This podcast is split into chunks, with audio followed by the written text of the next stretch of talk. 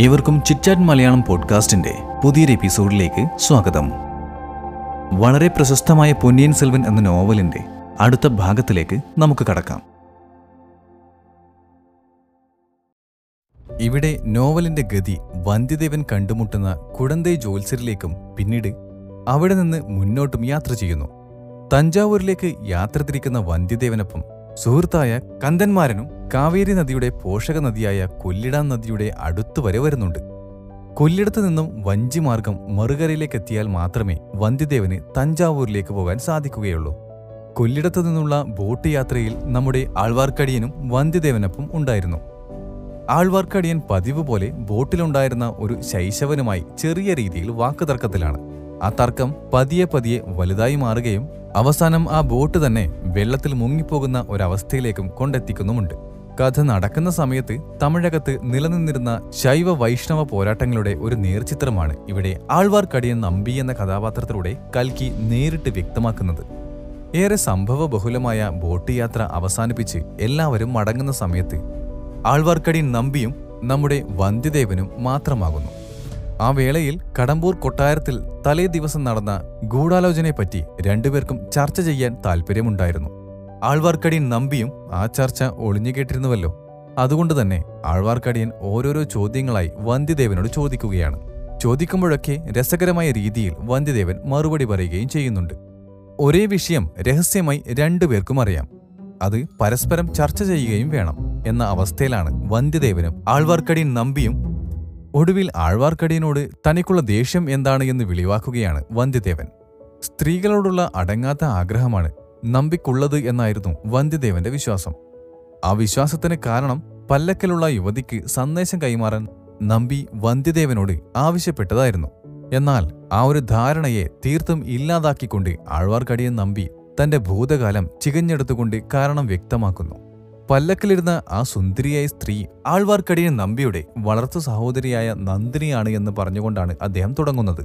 പാണ്ഡ്യ സാമ്രാജ്യത്തിന് കീഴിൽ ഒരു ചെറിയ ഗ്രാമത്തിൽ വളർന്ന ആൾവാർക്കടിയൻ നമ്പിക്ക് അദ്ദേഹത്തിന്റെ പിതാവ് ഒരിക്കൽ വീട്ടിലേക്ക് ദത്തെടുത്തു കൊണ്ടുവന്ന ഒരു പെൺകുട്ടിയുടെ ഓർമ്മയാണുള്ളത്.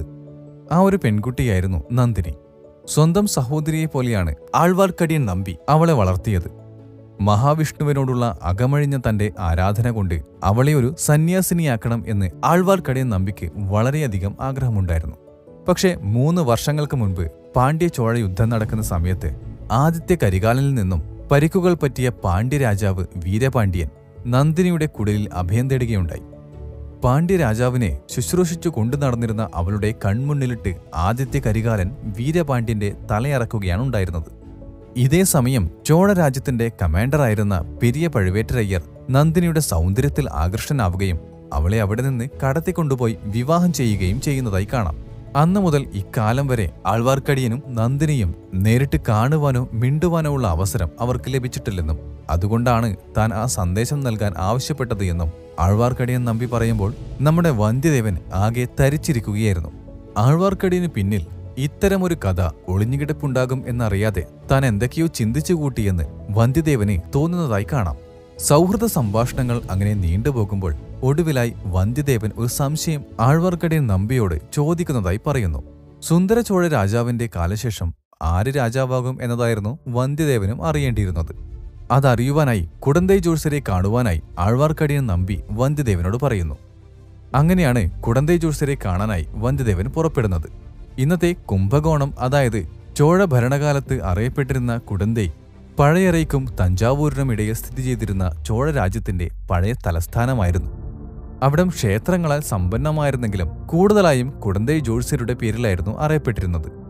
കൊട്ടാര ജ്യോത്സ്യനായിരുന്ന അദ്ദേഹത്തിന്റെ പക്കൽ രാജതലമുറയിൽപ്പെട്ട ഒട്ടുമിക്ക പേരുടെയും ജാതകമുണ്ടായിരുന്നു. അതുകൊണ്ട് തന്നെ രാജാംഗങ്ങളുടെ അപ്രതീക്ഷിതമായ വരവ് ഏത് നിമിഷവും കുടന്തയിൽ പ്രതീക്ഷിക്കാമെന്നത് ഈ ഭാഗത്തു നിന്നും വ്യക്തമാക്കുന്നുണ്ട്. ആൾവാർക്കടിയന്റെ ഉപദേശപ്രകാരം വന്ധ്യദേവൻ വളരെ പെട്ടെന്ന് തന്നെ കുടന്തൈ ജ്യോത്സ്യരുടെ പക്കൽ എത്തുന്നുമുണ്ട്. പക്ഷേ ഉള്ളിലേക്ക് പ്രവേശിക്കാൻ പറ്റുന്നില്ല, വാതിലുകളെല്ലാം അടഞ്ഞുകിടക്കുന്നു. ഇതേ സമയം ഉള്ളിൽ ചോഴകുമാരി കുന്തവയും പ്രിയതോഴി വാനതിയും കുടന്തൈ ജ്യോത്സ്യരുമായി സംസാരിക്കുകയായിരുന്നു. വാനതിയുടെ ആരോഗ്യകാര്യത്തെപ്പറ്റിയും വിവാഹത്തെപ്പറ്റിയുമായിരുന്നു കുടന്തൈ ജ്യോത്സ്യരോട് കുന്തവൈ ചോദിച്ചറിഞ്ഞുകൊണ്ടിരുന്നത്. അദ്ദേഹം അതിനൊക്കെ തന്നെ വളരെ കൃത്യമായി മറുപടികളും നൽകിക്കൊണ്ടിരിക്കുന്നതായി കാണാം. എന്നാൽ വാനതി ഇതൊന്നും വിശ്വസിക്കുന്നുണ്ടായിരുന്നില്ല.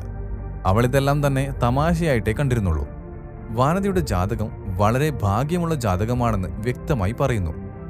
വാനതി സ്വയം ഒരു ഭാഗ്യക്കേടായി കണ്ടിരുന്നത് കൊണ്ട് തന്നെ അവൾ എല്ലാം ആശങ്കയോടെയാണ് കണ്ടത്.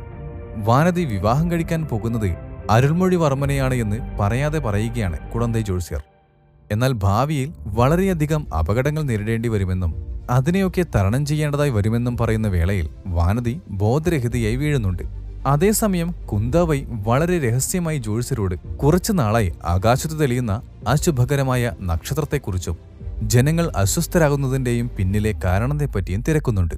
പക്ഷേ അതേപ്പറ്റി വെളിപ്പെടുത്താനാകില്ലെന്ന മറുപടിയാണ് ജോത്സ്യർ കുന്താവയ്ക്ക് കൊടുക്കുന്നത്. ശേഷം കുന്താവയുടെ ഭാവി വിവാഹത്തെപ്പറ്റി സംസാരിച്ചു കൊണ്ടിരിക്കുന്ന വേളയിൽ ജോത്സ്യരുടെ വാക്കുകൾ അക്ഷരം പ്രതി ശരിയാകുന്ന രീതിയിലാണ് കുതിരപ്പുറത്ത് വന്ധ്യദേവന്റെ അവിടേക്കുള്ള കടന്നുവരവ്. കുടന്തൈ ജോത്സ്യരെ കാണാനുള്ള തിടുക്കം കാരണം വന്ധ്യദേവൻ വളരെ ധൃതിപ്പെട്ട് ഉള്ളിലേക്ക് കടക്കുന്നത് വാനതിയും കാണുന്നുണ്ട്. വളരെ യാദൃശ്ചികമായി കാണുന്നതാണെങ്കിൽ പോലും ഒറ്റ നോട്ടത്തിൽ തന്നെ കുന്താവയ്ക്ക് വന്ധ്യദേവനോടും വന്ധ്യദേവന് കുന്താവയോടും ഒരു പ്രത്യേക ആകർഷണം തോന്നുന്നതായി പറയുന്നു. വാനതിയും കുന്താവയും പോയതിനു ശേഷം ജോത്സ്യരെ കാണുന്ന വന്ധ്യദേവൻ തനിക്ക് മുൻപേ വന്ന രണ്ട് സ്ത്രീകളെപ്പറ്റിയും ചോദിക്കുന്നുണ്ട്. എന്നാൽ അദ്ദേഹം അതിന് വ്യക്തമായ മറുപടി നൽകുന്നില്ല. ആഴ്വാർക്കടിയൻ ജോത്സ്യന്റെ അഭിപ്രായത്തിൽ വിശ്വാസയോഗ്യനായ ഒരാളല്ല, പറയുന്നതിൽ വളരെ കുറച്ചു മാത്രമേ സത്യമുണ്ടാകുന്നുള്ളൂ എന്നാണ് ജോത്സ്യൻ പറയുന്നത്. വന്ധ്യദേവനെ തന്റെ ഭാവി എന്തായിത്തീരുമെന്നറിയാൻ താൽപ്പര്യമുണ്ടായിരുന്നു. വന്ധ്യദേവൻ എന്ന പേര് പറഞ്ഞപ്പോൾ തന്നെ വന്ധ്യദേവന്റെ വംശത്തെക്കുറിച്ചുള്ള വിവരങ്ങൾ ജോത്സ്യർ പറയുന്നുണ്ട്. ചോഴ സാമ്രാജ്യത്തിൽ സുന്ദരചോഴന് ശേഷം ആരായിരിക്കും അധികാരത്തിലെത്തുക എന്നതും അറിയുവാൻ വന്ധ്യദേവന് താൽപ്പര്യമുണ്ടായിരുന്നു. തന്ത്രപരമായ ചോദ്യങ്ങളിലൂടെ വന്ധ്യദേവൻ അത് മനസ്സിലാക്കാൻ ശ്രമിക്കുന്നുമുണ്ട്.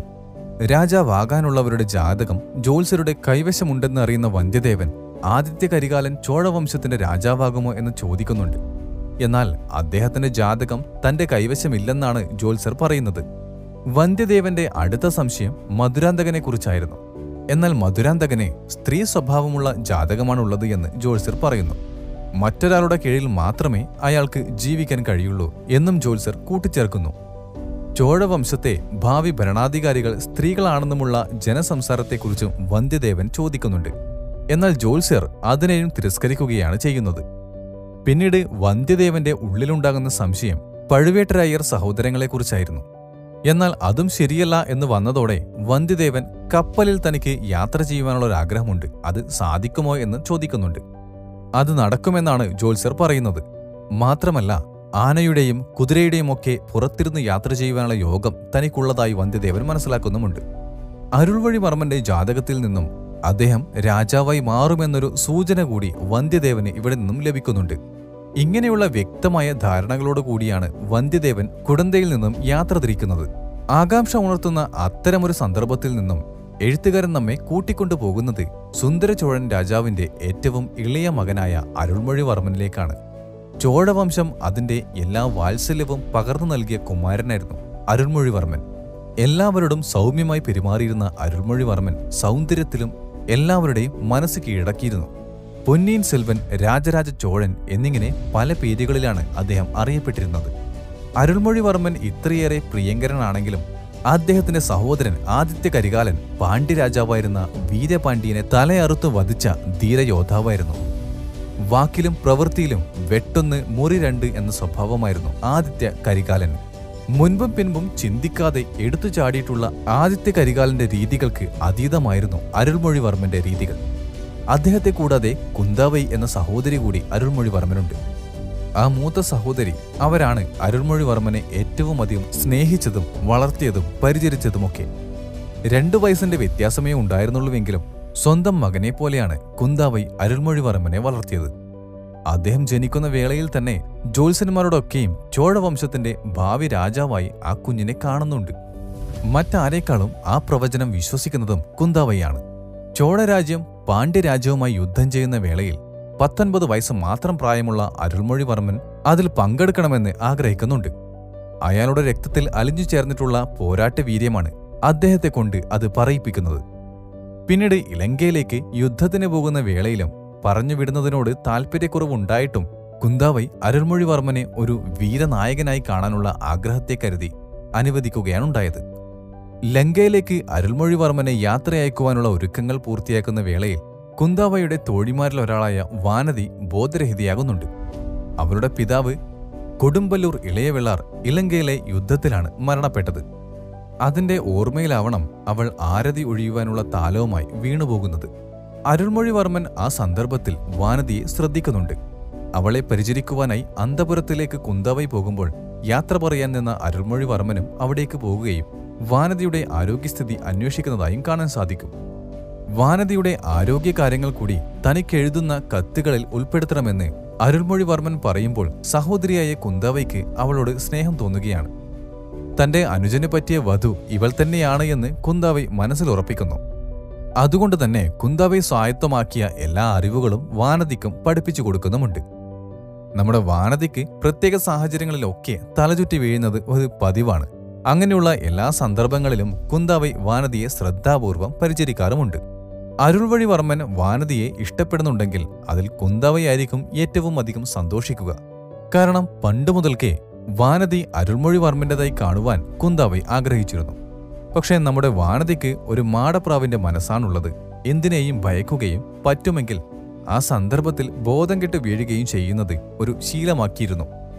ധീരനായ ഒരു രാജാവിൻ്റെ പത്നിയാകണമെങ്കിൽ വാനതിയുടെ ഈ ഭയം മാറിയേ തീരൂ എന്ന് തീരുമാനിക്കുന്ന കുന്താവൈ അതിനായി ചില പരീക്ഷണങ്ങളൊക്കെ നടത്തുന്നുമുണ്ട്.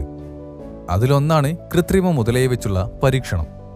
കൃത്രിമ മുതലയെ കണ്ട് എല്ലാവരും ഭയക്കുമ്പോൾ വാനതി മാത്രം പേടിക്കുന്നില്ല. വെള്ളത്തിൽ കിടക്കുമ്പോൾ മാത്രമാണ് മുതലകളെ ഭയക്കേണ്ടതുള്ളൂ എന്ന വാനതിയുടെ വാക്കുകൾ എല്ലാവരെയും അത്ഭുതപ്പെടുത്തി.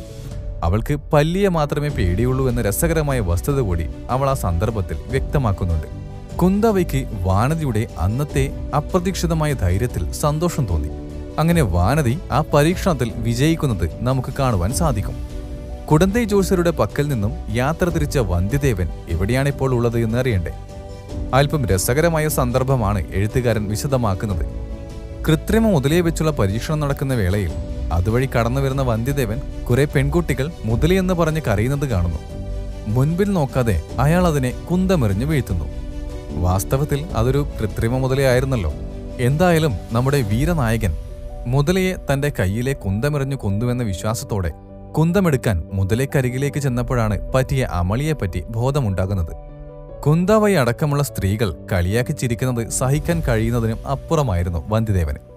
അപമാനം, അതെ, ഈ യോദ്ധാവ് ജീവിതത്തിൽ ഇത്രയും അപമാനിതനായ വേറൊരു സന്ദർഭമേയില്ല. അയാൾക്ക് കൊല്ലാനുള്ള ദേഷ്യമാണ് അപ്പോൾ തോന്നിയത്. പക്ഷേ സ്ത്രീകളെ കൊല്ലാൻ പറ്റില്ല എന്ന കാരണത്താൽ ആ പരിഹാസ ചിരികൾക്കിടയിൽ നിന്നും വന്ധ്യദേവൻ തലയൂരി യാത്രയാവുന്നു. ഇനിയുള്ള വന്ധ്യദേവന്റെ യാത്രകൾ എങ്ങനെയായിരിക്കും? അടുത്തതായി എഴുത്തുകാരൻ നമ്മെ കൂട്ടിക്കൊണ്ടുപോകുന്നത് ആഴ്വാർക്കടിയൻ നമ്പി എവിടെയാണ് ഉള്ളത് എന്ന സന്ദർഭത്തിലേക്കാണ്. ഈ സമയത്ത് നമ്മുടെ ആഴ്വാർക്കടിയൻ നമ്പി കൊല്ലിടം നദിയുടെ തീരത്തുണ്ട്. വന്ധ്യദേവൻ പോയ ശേഷവും ഏറെ നേരമായി അയാളെക്കുറിച്ച് തന്നെ ചിന്തിച്ചു നിൽക്കുകയാണ് ആഴ്വാർക്കടിയൻ നമ്പി. ഒരു ചോദ്യത്തിന് നൂറ് മറു ചോദ്യവുമായി നിൽക്കുന്ന ബുദ്ധിശാലിയായ ആ യുവാവ് എന്തിനായിരിക്കും ചോഴനാട്ടിലേക്ക് വന്നത് എന്നായിരുന്നു അയാൾ ചിന്തിച്ചത്. അപ്പോഴാണ് നമ്പി ഇടുപ്പംകാരിയെ കാണുന്നതും പാണ്ഡ്യചാരന്റേതായ ഒരു ലക്ഷണം കണ്ടെത്തുന്നതും. ഇടുപ്പംകാരിയുടെ സംസാരങ്ങളിൽ കൂടി സംശയിച്ചപ്പോൾ നമ്പി അയാളെ പിന്തുടരാൻ തീരുമാനിക്കുന്നു. അല്പസമയം കഴിഞ്ഞ് പാണ്ഡ്യചാരനായ രവിദാസന്റെ സംഘത്തിൽപ്പെട്ട സോമൻ സംഭവാൻ കൂടി ഇടുപ്പംകാരിയുടെ ഒപ്പമെത്തുന്നു. അവിടെ നിന്നും അവർ നീങ്ങുമ്പോൾ അവരുടെ നീക്കങ്ങൾ അറിയുവാനായി ആഴ്വാർക്കടിയ നമ്പിയും പിന്തുടരുകയാണ്. ചോളരാജ്യത്തിന്റെ വിവിധ ഭാഗങ്ങളിൽ നിഗൂഢത ഉണർത്തുന്ന പലവിധ സംഭവ വികാസങ്ങൾ നടക്കുന്നുണ്ട് എന്ന് നിങ്ങൾക്കിപ്പോൾ ഏകദേശം മനസ്സിലായി കാണുമല്ലോ. യുദ്ധവീരന്മാരുടെ ഓർമ്മയ്ക്കായുള്ള സ്മാരകമാണ് പള്ളിപ്പടൈ. പള്ളിപ്പടയ്ക്ക് സമീപം ഒരു സംഘം പാണ്ഡ്യന്മാർ പ്രധാനപ്പെട്ട എന്തോ ഒന്ന് ചർച്ച ചെയ്യുവാനായി കൂട്ടം ചേർന്നിരിക്കുന്നു. അതിലൊരാളുടെ കയ്യിൽ ഒരു സഞ്ചി ഉണ്ടായിരുന്നു. അയാളത് നിലത്തൊരു തുണി വിരിച്ച് അതിലേക്ക് തുറന്നിടുന്നുമുണ്ട്. അത് നിറയെ സ്വർണ്ണ നാണയങ്ങളായിരുന്നു. ചോഴ രാജ്യത്തിന്റെ സ്വർണം കൊണ്ട് ചോഴ കുലത്തെ തന്നെ മുടിക്കുമെന്ന് അയാൾ ആവേശത്തോടെ പറയുന്നുണ്ട്. ഇതൊക്കെ കണ്ടുകൊണ്ട് നിൽക്കുന്ന നമ്പി പെട്ടെന്ന് അയാൾ കയറി നിന്നിരുന്ന പള്ളിപ്പടൈ സ്മാരകത്തിന്റെ മുകളിൽ നിന്നും താഴേക്കിറങ്ങി ഒരു ആൽമരത്തിന് പിറകിലേക്ക് ഒളിക്കുന്നുണ്ട്. സംഘത്തിന്റെ ചർച്ച കൃത്യമായി കേൾക്കുക എന്നതായിരിക്കാം അയാളുടെ ഉദ്ദേശം. പക്ഷേ അബദ്ധവശാൽ അയാളുടെ കാൽ തട്ടി ഒരു ശബ്ദമുണ്ടാവുകയും രവിദാസനും സംഘവും അത് കേൾക്കുകയും ചെയ്യുന്നുണ്ട്. ഉടനെ തന്നെ തീപ്പന്തവുമായി അവർ ശബ്ദം കേട്ട ദിശയിലേക്ക് വരുന്നുമുണ്ട്.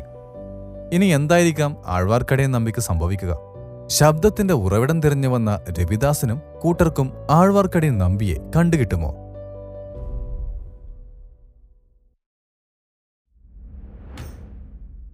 മഹത്തായ പൊന്നിയിൻ സെൽവൻ എന്ന നോവലിൻ്റെ ഈയൊരു ഭാഗം നിങ്ങൾ ആസ്വദിച്ചു എന്ന് കരുതുന്നു. ചിറ്റാറ്റ് മലയാളം പോഡ്കാസ്റ്റിൻ്റെ അടുത്ത എപ്പിസോഡിൽ പൊന്നിയിൻ സെൽവൻ എന്ന നോവലിൻ്റെ അടുത്ത ഭാഗം കേൾക്കാം. നിങ്ങളുടെ വിലയേറിയ അഭിപ്രായങ്ങൾ പങ്കുവയ്ക്കാവുന്നതാണ്.